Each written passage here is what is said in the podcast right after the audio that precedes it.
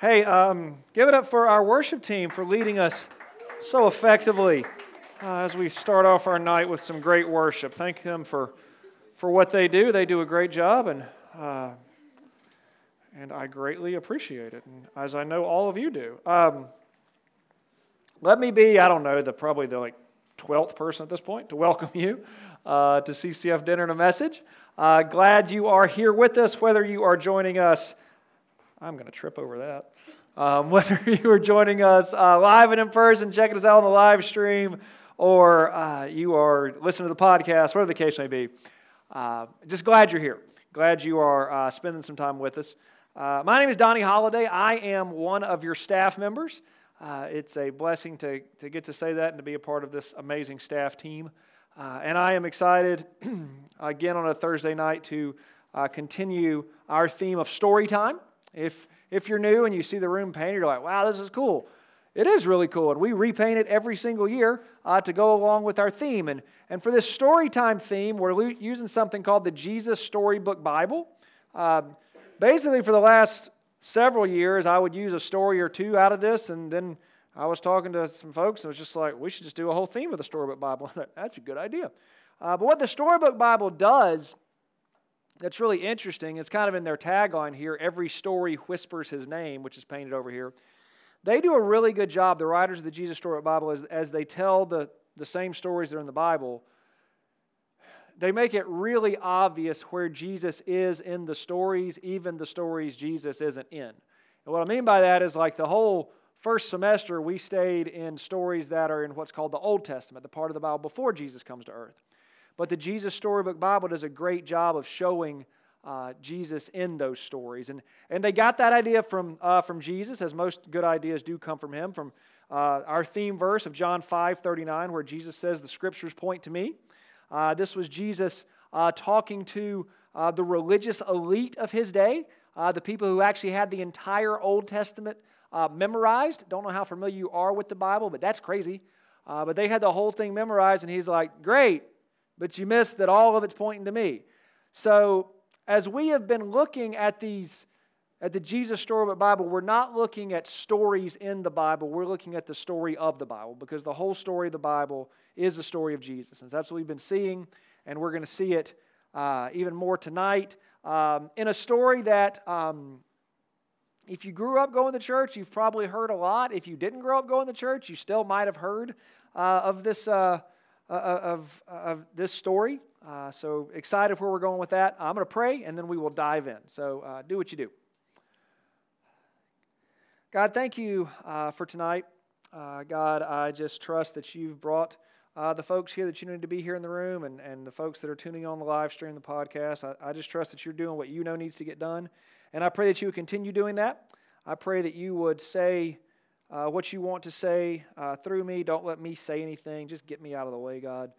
Um, so speak for me and hear for each of us uh, the message that you want us to hear, God.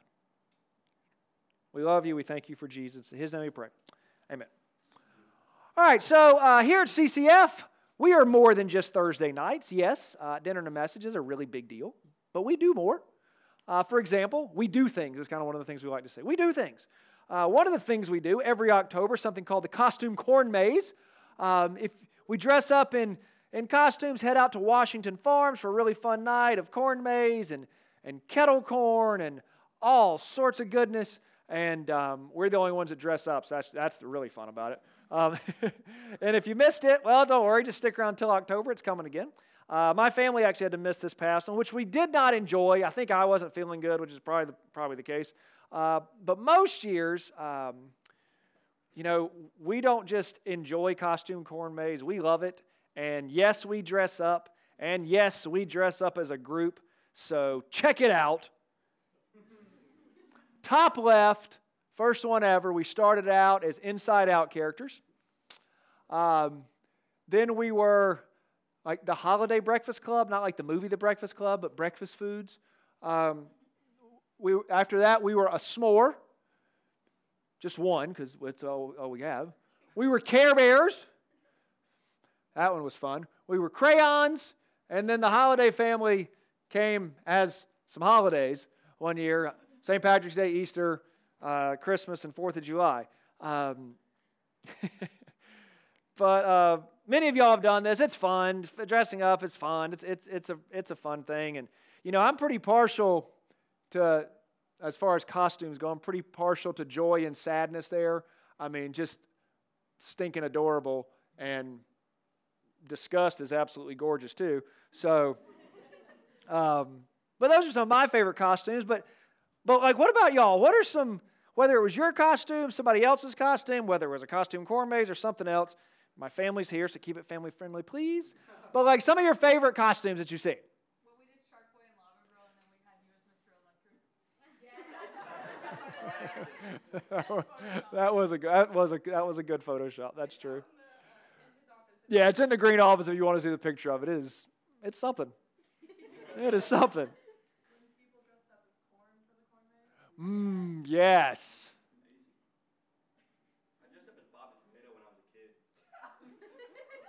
Did you have a friend go as Larry the Cucumber? No. Oh.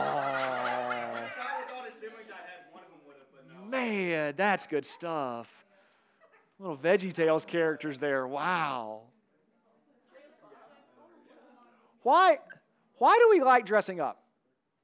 Like, why is this something that, that we, because yeah, it's a Halloween thing, but I mean, it's not just a Halloween thing. I mean, Around here, we've got a banana costume that you can walk in, and I might be vacuuming one day in the banana costume. I'm not making that up. That's happened. But, like, why do we like dressing up? Why is that a thing?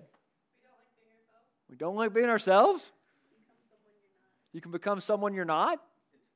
It's fun. yeah, that's true. Um, yeah, I think I think those are all good. I'm gonna I'm gonna do a little um, a little Jesus juke, as I like to call it. I'm gonna answer my question with a story because that's what Jesus liked to do was answer questions with stories. Um, and I'm to answer both questions a favorite costume um, and why I think we like dressing up. Going back a long time to when I was working at the church I worked at just down the road before I started working here at CCF, uh, we had a, a social theme party, whatever you want to call it. It was a high school stereotypes theme party.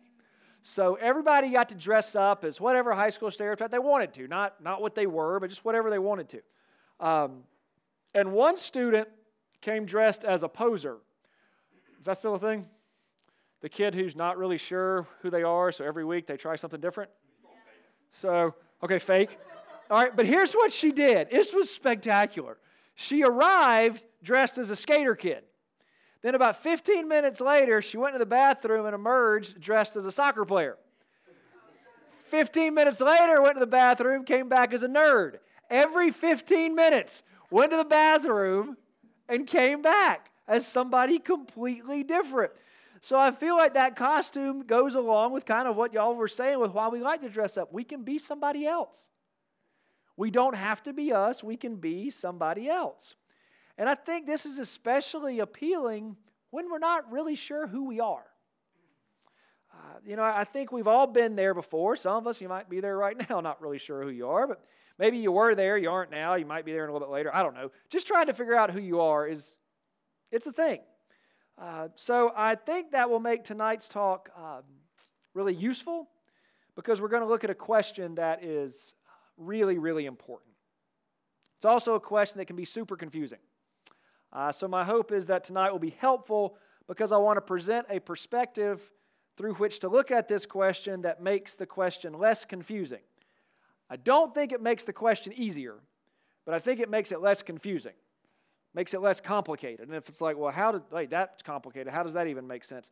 Well, it's possible that there be a thing that you know exactly what you're supposed to do, but you can't do it. It's, it's, it's not complicated, it's just super hard to do for whatever reason. Uh, you know, Jesus said, If you love me, you'll keep my commandments. That's not complicated, it's pretty hard. So that's what we're going to talk about tonight. Um, and just so you know, I am going to be looking down at my notes a whole lot more because uh, this is one of the very few times that I manuscript my talk. Because this is an idea for a talk that I think God gave me, I don't even know how long ago. Um, and I'm really, uh,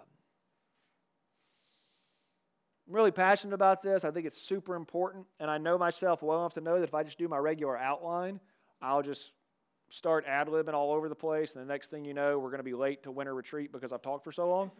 so you're welcome for doing a manuscript. Um, the question I want to make less complicated, though perhaps not easier tonight, is who am I? Uh, now, if you're new, this is something I do every week. I pose a question um, because I think questions stick better than statements, um, even really good statements. I think questions just, just stick better. So I like to leave us with a question to ponder. I always make it a first person question uh, because me asking you a question um, just, it's, it's not a bad start, uh, but it's never going to be as impactful, uh, as powerful, as honestly, I think potentially transformative and as growth inducing as you asking yourself a question. So that's the question we're going to come back to over and over again tonight. Who am I? Now, to be fair, who am I can be super confusing, and often what makes it confusing is it depends on who you ask. Because under the question, who am I, is, well, who do I say I am? Who do other people say I am? And I think we should be asking, who does Jesus say I am? So the multitude of voices is often what makes answering this and really any question, I mean, so difficult. That's just the way questions and answers work. If I ask something and 20 of us answer at once, that's confusing. It, it's good to have multiple perspectives, but maybe not all at the same time. So, as we look at this uh, who am I question, uh, we're going to look at a story where different people answer that question of who am I differently for one of the main characters in the story.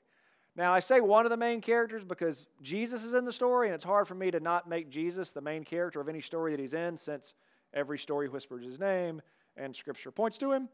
But we're going to look at the story of Zacchaeus. Uh, and this is one of the main reasons I really like the Jesus story Bible. Because if you grew up going to church, chances are we have heard about Zacchaeus. You might even remember that he was a wee little man.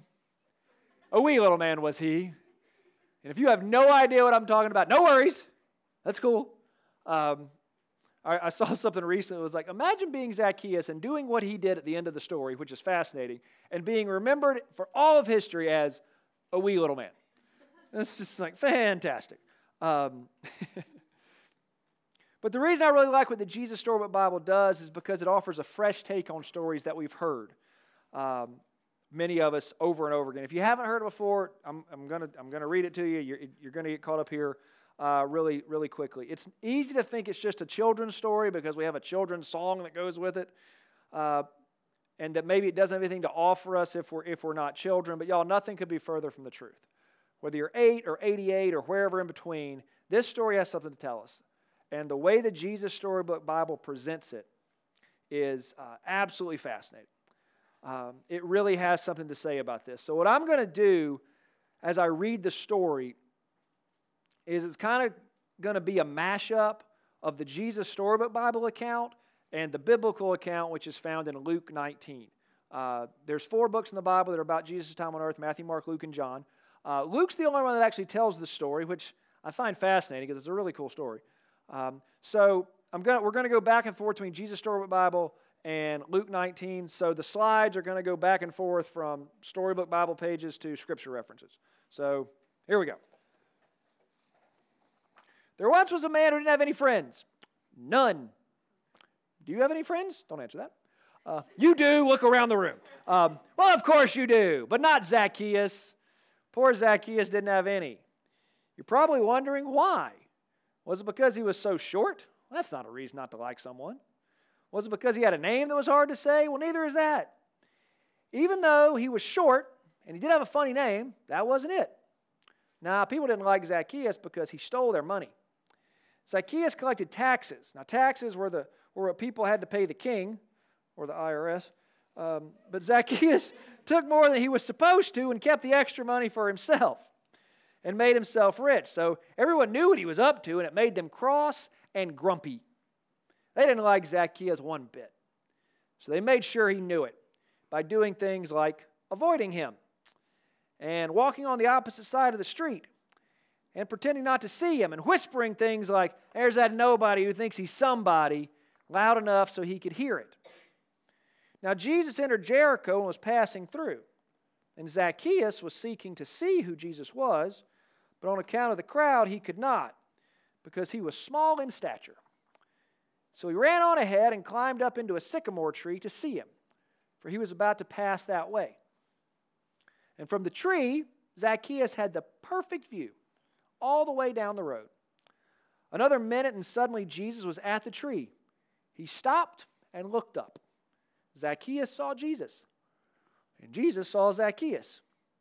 Zacchaeus, Jesus said, I'd like to come over to your house.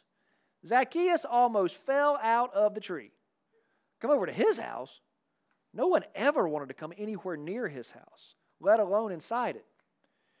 So he hurried and came down and received him, that's Jesus, joyfully.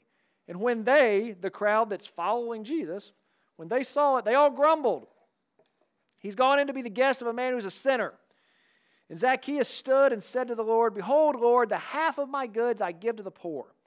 And if I have defrauded anyone of anything, I restore it fourfold.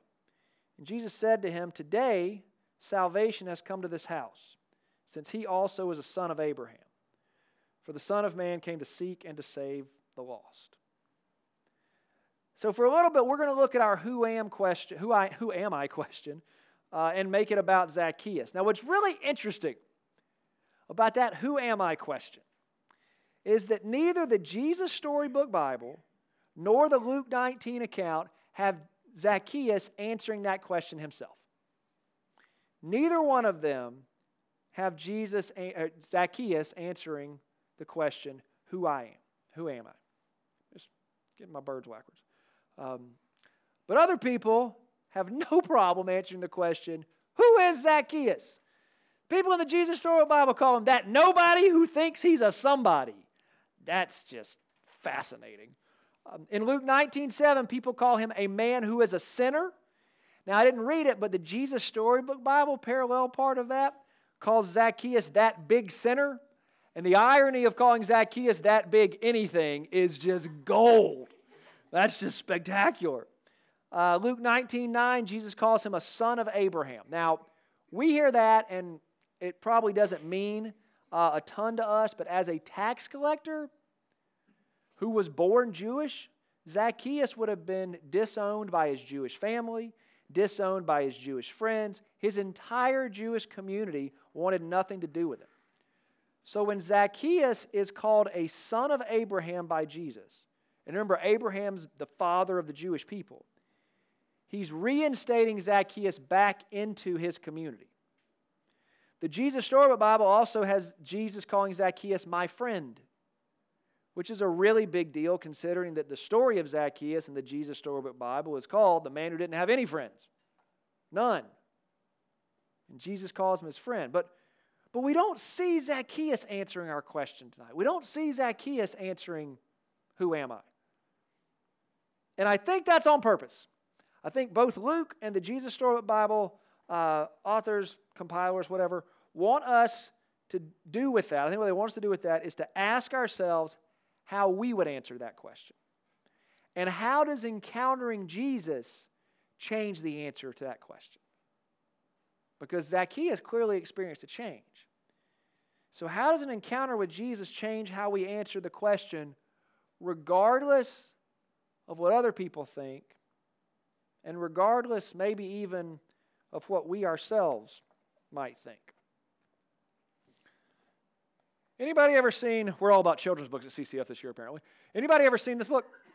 Heard of this book? Okay. you should. It's fantastic. It's called Red, a crayon story. Anybody see a problem with it being called red? He's blue. I'm not going to read the whole thing. I just want to start off with this. He was red.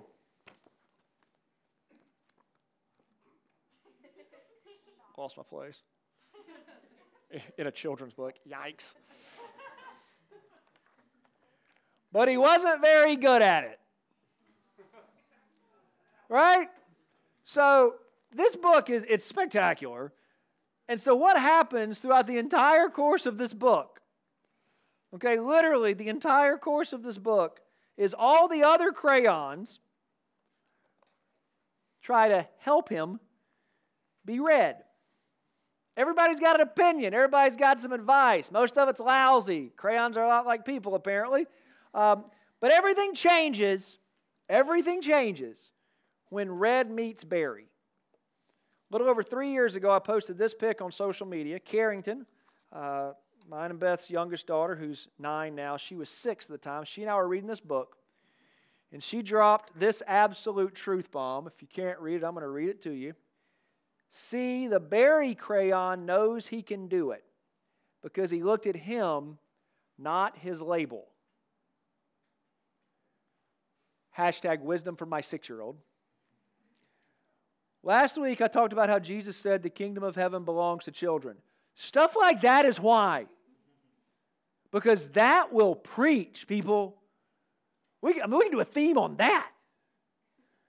Like, like she said that, and I was just like, like, oh my goodness, that is just.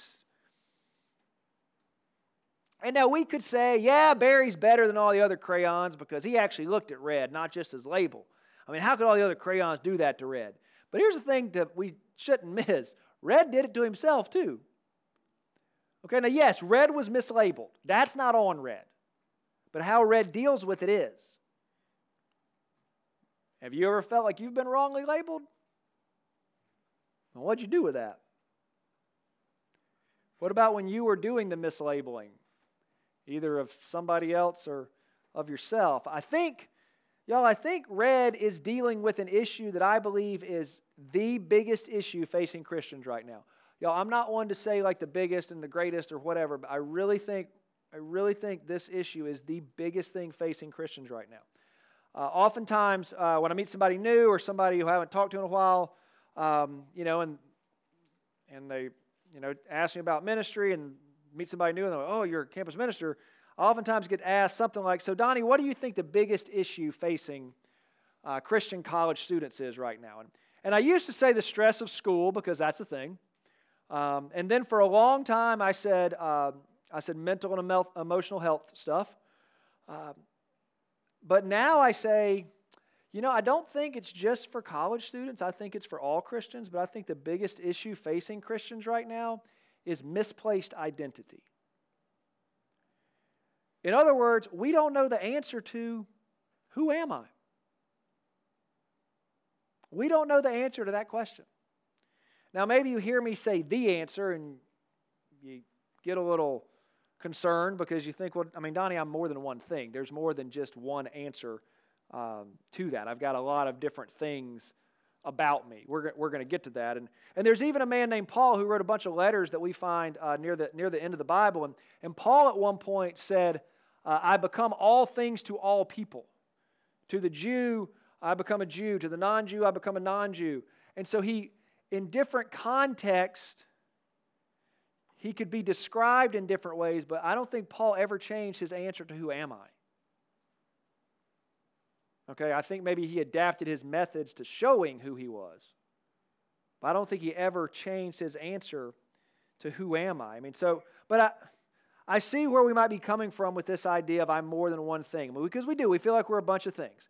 But y'all, at the end of the day, who am I? I mean, really. Because the reality is that I have a lot of descriptors, but I've got one identity. And maybe you wonder, well, what's the difference? What's the difference between like a descriptor and an identity? Well, I've heard identity defined as the one trait that underpins all the others. I've also heard identity described as the one trait through which we view all the others. Now, I want to be really clear with, with something about this. When I say that many Christians are dealing with misplaced identity, I don't mean that I think many Christians are wrong about their identity. I don't think it's an issue of accuracy. I think it's an issue of consistency. And we're going to unpack that here for the next several minutes. So, to help you see what I mean, here's a slide of a lot of my descriptors. Okay, that's a lot of things about me. That's not even all of it.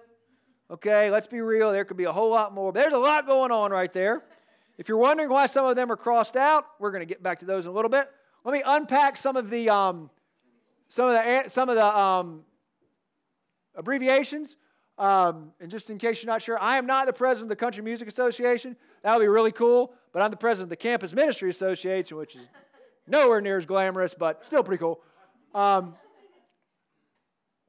this is ulcerative colitis, which is just proof that the devil will mess with anything with you, including your colon. Um, let's see. Uh, my degrees up there Bachelor of Science Education, Master of Education, MTS, Master of Theological Studies. And then the personality stuff up there at the top. I'm an Enneagram 1. If DISC is your thing, I'm a CS. If you're all about the temperaments, I'm a blue, melancholic. If Myers Briggs is your thing, I'm an INFJ. So there you go. That's some of my descriptors, a little bit. Let me ask you a question though. What stands out because it's not up there? Like, what were you expecting to see up there that you don't see? Okay, yeah. That could, that could, that could be up there. Keep in mind what I do for a living. Yeah, you don't see Christian up there anywhere. There's no reference to Christian or Jesus or anything, which seems very odd. So, frankly, this slide of all of these descriptors, and also notice that a lot of the descriptors are relationship based, like, yeah, friend could have been there too. Um, but this slide honestly doesn't answer who am I uh, for me. For that, we need another slide. Now, I'll be very clear with this next slide. I'm not saying that because of this next slide, and I feel like it's more of a, it's a better representation, I'm not saying I'm perfect, because I'm not. But I'm saying this next slide, slide shows how I try to live my life. It shows how I decide day in and day out how to live. So, to borrow a line from the greatest showman, this is me. Now, the only thing that changed is Jesus follower up top. Okay, everything else is the same. Okay, all the other ones uh, are, are, the exact same. And I want to, and I, I, guess this might be a little bit of a soapbox, but I think it's important. If you're wondering why I put Jesus follower or not Christian, it's because I don't know what the noun Christian means anymore. I just don't. The adjective Christian means like Christ. And I see so many folks who call themselves Christians acting in ways that aren't like Jesus. And I don't mean like occasional accidental slip ups, I mean just deliberately choosing to ignore teachings of the Bible and purposely choosing to live in a way that's opposed to the way Jesus commands. I see that so much that the noun Christian, I don't even know what it means. Jesus follower just makes more sense to me. Okay? So that's why I put Jesus follower and not Christian. Again, all the same things. All of the white bullet points are descriptors. Okay? These are descriptors. Jesus follower is my identity, not because I'm perfect or anywhere close to it, but because I've decided that's my answer to who am I. Earlier, I said that I've heard identity described as the one trait through which we view all our others. Being a Jesus follower determines what kind of husband, what kind of father, what kind of pastor, what kind of all of those other things I am. And this is not in here, but God's telling me to tell it. So when I look around my house and realize I'm not being a good husband and I'm not being a good father, and then I start thinking, wait, how much have I prayed? How much time have I been spending with God? Every time. Every single time I realize, hmm, drop the identity and it impacted all the descriptors. See, following Jesus, having Jesus follower be my identity impacts how I live out all of these descriptors. But if I try to get it backwards and I try to be one of these things first and like look at that through the lens of, eh, look at Jesus follower through the lens of one of these things, it's not going to work. It's just not going to make any sense. It's also going to, for the human relationships, elevate somebody to a place that's not fair to put them. Okay, that, that's, that's, the, that's another problem with when we elevate somebody to a place they can't handle. Not just because we screwed up, because we're putting too much pressure on them. But having this Jesus follower identity is why some of those things are crossed out. Now, I am still a person who sins. I am not perfect, but I'm no longer a sinner because I've accepted Jesus as my Lord and Savior. I don't like anywhere near as much stand up comedy as I used to because I realized Jesus wouldn't laugh at a lot of the stuff I was laughing at. I'm not teaching middle and high schoolers anymore because Jesus said, Nope, you are done with that. And I'm no longer a New York Jets fan, not because they're terrible, but because a few seasons ago they treated a couple of their players absolutely terribly. They straight up lied to one about what his role would be, and they publicly blamed another for an injury that was not his fault. See, Jesus commanded we love our neighbors, and I just didn't want to continue supporting a team that went so far against that command. If I could have figured out how to have gotten more things on there where y'all could have read it, I would have done even more, and there would have been more stuff crossed out. Okay, but I couldn't really figure out how to do that. Now, earlier I said that I believe misplaced identity is the biggest issue facing Christians. That's how we got to this whole thing. And again, I want to say, I don't think that we have an inaccurate identity so much as we have an inconsistent identity. I think for many of us, the slide would actually look something like this. And if you notice, I put Christian right here, but left the top one blank, left the identity blank. Because I think a lot of us like to play musical chairs with our identity. We pull from this descriptor bank and put something in the identity blank depending on the situation. We treat these descriptors like hats. Just take them off and put them on. We put on our student hat for some situations, but take it off and put on our Enneagram number for other situations. We put on our Christian hat for some situations, but we take it off and put it on our and put on our boyfriend girlfriend hat in other situations. And here's a problem with this approach. If your identity is the one trait that underpins everything, then that makes it a foundation. And if there's a structure where its foundation is constantly being replaced, you know, pull that foundation out, swap it out for another one, that structure is going to fall. Inevitably, it is going to crash, even if the foundations are good things. Okay, even if those foundations are, are good, you keep swapping stuff out, the structure can't stand. There's no stability in a structure that is constantly having its foundation changed, and there's no consistency in that approach to life. So when I claim Jesus follower as my identity and view all the other descriptors through the Jesus lens, then I know who I am.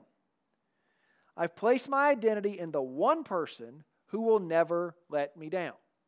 A lot of those descriptors are, are related to other people.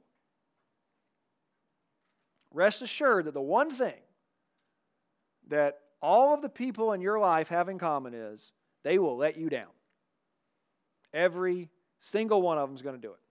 But Jesus never will. See, that makes him the firm foundation. Why in the world would we just lump in the one firm foundation that we have with all of these other not firm foundations and just constantly keep switching them back and forth?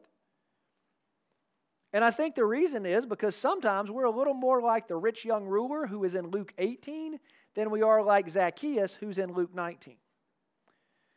Zacchaeus is described in Luke 19 too as a chief tax collector who was rich. Okay, that's, what it, that's, that's what Luke tells. He's a chief tax collector who's rich. But by the end of the story, what's he done with those riches? He's given away most of it. He starts off by giving half of what he has to people who are poor. And then everybody that he ripped off, He's going to pay it back four times. Think about how much that changed his hometown. I mean, think about how much that changed the balance of power and the wealth gap. He's given a lot of it away. But what's interesting is just, just a few paragraphs before, Jesus encounters another rich man. We read this in Luke 18. A ruler asked him, asked Jesus, Good teacher, what must I do to inherit eternal life? And Jesus said to him, Why do you call me good? No one is good except God alone. You know the commandments do not commit adultery, do not murder, do not steal, do not bear false witness, honor your father and mother. And he said, All these I have kept from my youth. Now, when Jesus heard this, he said to him, One thing you still lack sell all that you have and distribute to the poor and you will have treasure in heaven, and come follow me. But he heard these things, he became very sad, for he was extremely rich. He became very sad, for he was extremely rich. Please see the difference here. Zacchaeus was rich, but only treated that as a descriptor, not his identity. He viewed his riches through the lens of Jesus, and that changed how he saw money. The rich young ruler, on the other hand, viewed following Jesus through the lens of his riches. And so he was unwilling to leave those riches to follow Jesus. Um, earlier this summer, I read a book named uh, book called "Subversive Witness" by a man named uh, Dominique Dubois Gilliard. He looks at a lot of well-known stories in the Bible and, and just comes at it from a very interesting perspective. And he had this to say about the rich young ruler. He, the rich young ruler, refused to follow Jesus partially due to his wealth, but also because his identity was so rooted in his social status and power. Following Jesus would have meant laying down his life as he knew it. It would have meant truly dying to himself so that Christ could rise to live in and through him. Following Jesus would have meant that the rich young ruler could no longer serve two masters. What I would say is he, he could no longer rotate between different descriptors to serve as his identity, his foundation. See, unlike Zacchaeus, the rich young ruler let what should have been one of his descriptors, rich, become his identity. He felt like he wouldn't be him if he wasn't rich. Now, before we're too hard on him and call him some capitalist pig or something, um, don't we all have some parts of us that we don't feel like we're us without? And we do. Okay, we all do. I, I, I experienced this um, for a week pretty much every April. Um, Lexi and Carrington spring break is usually in April. Beth works for the same school district that they go to, so she has spring break. And every April they go on a trip with um, with Beth's sisters and their kids. It's a really cool thing for Beth to hang out with her sisters and the cousins to get to to get to hang out. But y'all, for that week, I don't feel like fully me. I really don't. Because I, because I miss them. I sleep on the couch the whole week because I just have to. Um, eat a lot of Chick fil A. Um, so, see, that's the thing about these, these descriptors and what makes them so dangerous is to elevate them to our identity, ele- make idols of them, because I've said this before and I'll keep saying it. The most dangerous idols in your life aren't bad things. The three most dangerous idols in my life are sitting on the back row. The most dangerous idols in your life are good things, but when you make them ultimate things, that's the problem. See, Jesus was trying to tell the rich young ruler, you're more than your income. And I think he'd tell us the exact same thing because you are more than your income. And a lot of us are like, whew. Um, but that's not all. You're more than your GPA. You're more than your major. You're more than your degree. You're more than your internships. You're more than your hometown. You're more than your Enneagram number. You're more than your human relationships. You're more than your diagnoses, physical or emotional. You're more than who you voted for. You're more than the worst thing you've ever done. You are more than any of your descriptors. If you want to be. And that's the rub. Because the rich young ruler didn't want to be. He decided, at least at that time, I really hope he rethought it and changed his mind, which we're going to talk about that in a couple weeks, and decided to follow Jesus. I really hope he did. But he decided at that mo- moment that that descriptor was who he was. And I know the, the example of riches, like, yeah, riches is one thing, Donnie. I, I hear you, this whole descriptors and identity thing, but I mean, some of my descriptors are really important to who I am. They are like central to my identity. And it's not like Jesus ever asked anybody that wanted to follow him to deny their very self. It's not like Jesus ever asked anybody that wanted to follow him to deny their very self. And in response to that, I would say you are correct. Jesus never asked anybody who wanted to follow him to deny their very self. He commanded everyone who wanted to follow him to deny their very self. Matthew 16, 24. Then Jesus told his disciples, If anyone would come after me, let him deny himself and take up his cross and follow me. Mark 8, 34. And calling the crowd, not just the really close people, the crowd to him, along with his disciples, he said to them, If anyone would come after me, let him deny himself and take up his cross and follow me. Luke 9 23. And he said to all, If anyone would come after me, let him deny himself and take up his cross daily and follow me. I can't get around that, y'all. I've always thought those verses were just like, I mean, just bam. And it's so much worse now because I spent some time looking at what that word deny means. And this is going to blow your mind and maybe make us dislike those verses even more. Remember, the Bible's not written in English. Okay, it's written, the, the second part's written primarily in Greek. And that word deny, oh, just listen to what the word translated deny literally means. To affirm that one has no acquaintance or connection with someone. To forget oneself. To lose sight of oneself and one's own interests. To disregard one's own interests or to prove false to oneself to act entirely unlike oneself. That is why Jesus follows every single deny himself with take up his cross. Because in Jesus' day, the cross wasn't jewelry, it was an instrument of death.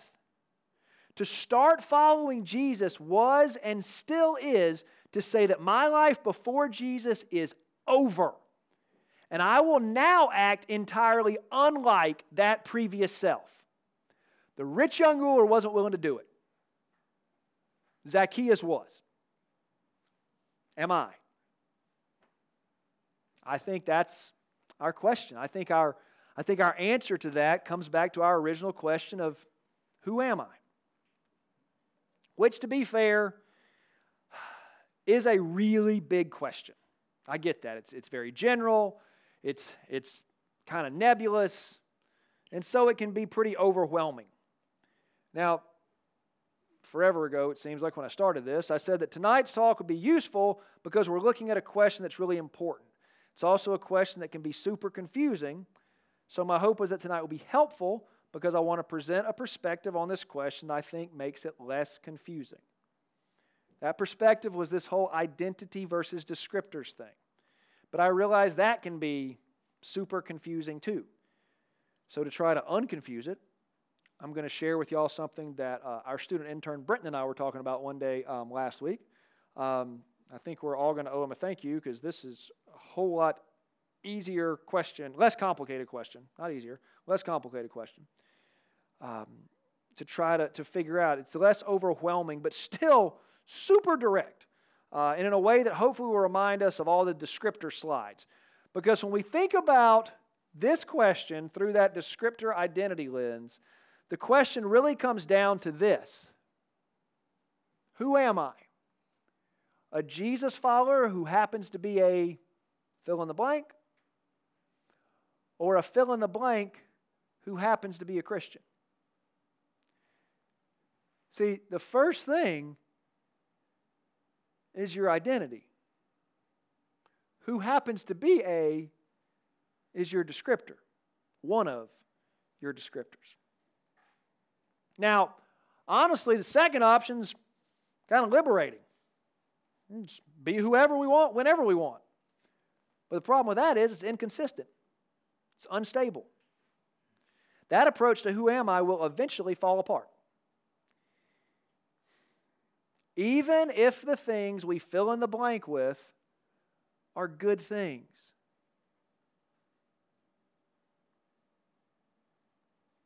And I, want, I, I know some of you don't know me very well, but I want you to trust me on that because I know.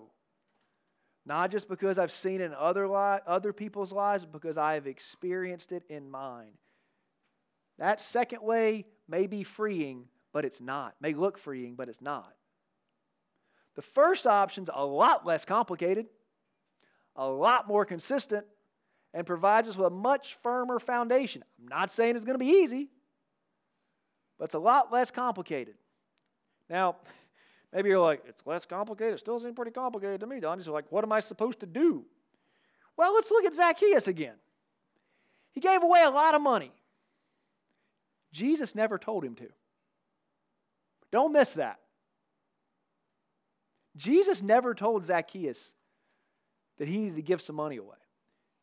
But Zacchaeus was able to look inside himself and honestly assess his life, and doing so led him to realize he had misprioritized money. Now, just real quick, money's not bad. A lot of people think the Bible says money's the root of all evil. The Bible never says that. The Bible says the love of money is the root of all evil.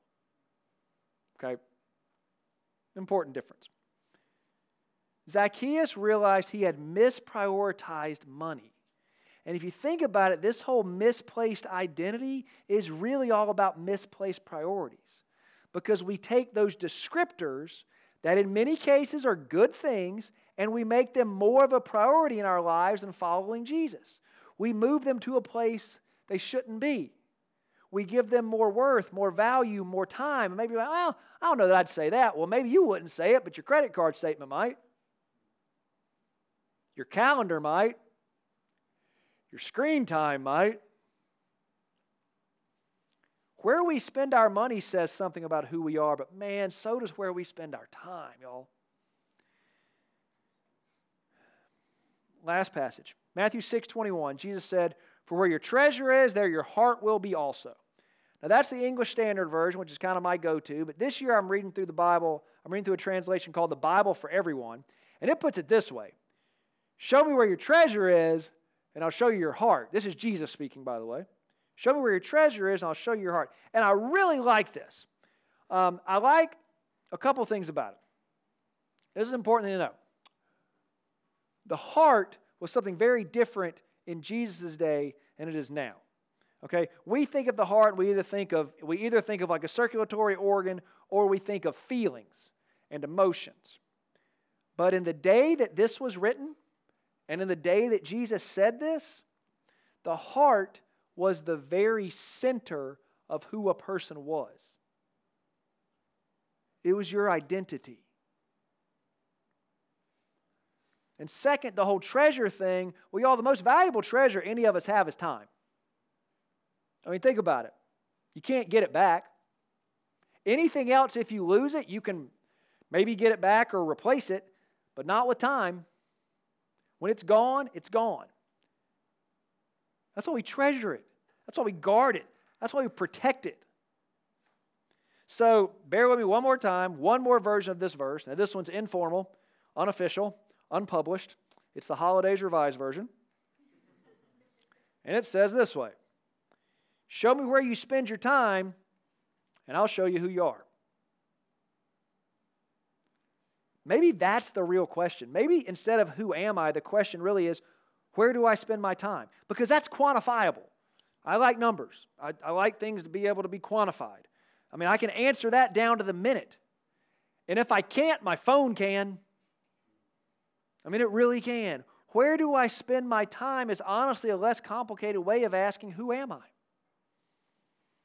Because the answer to this will be revealed in where we spend our time.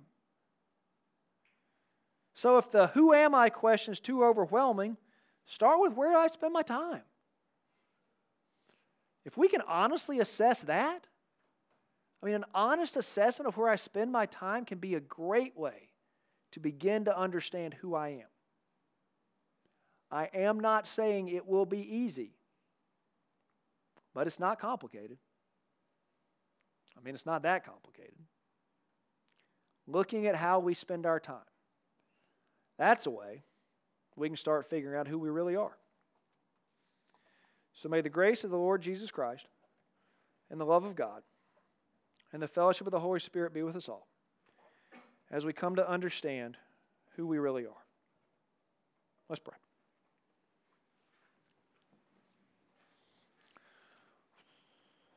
God, you are good to us.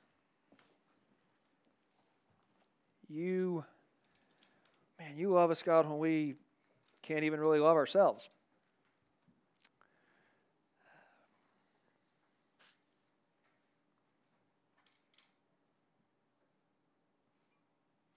God, a lot of our descriptors are blessings, blessings from you. They're good things. But all of them combined aren't anywhere close to as good as Jesus. So I pray that you would remind us of that.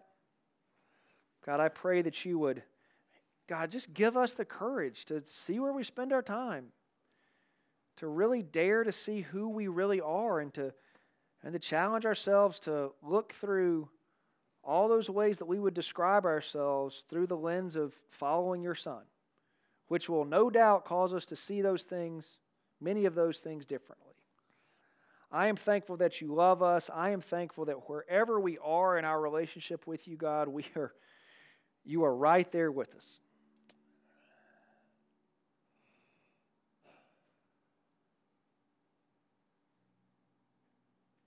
God, I just pray for everybody in this room right now and for everybody watching the live stream, listening to the podcast. I just.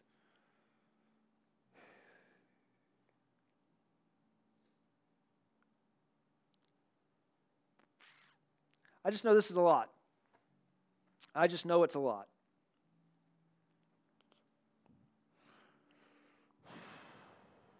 But I also know that you love us. I know that you that you are with us in our struggles, you are with us in the hard times. And I know that you will never let us down, God. So I pray that you would remind us of that so that we can lean on you and trust you. Trust you to be the most important thing in our lives, God. Thank you for Jesus.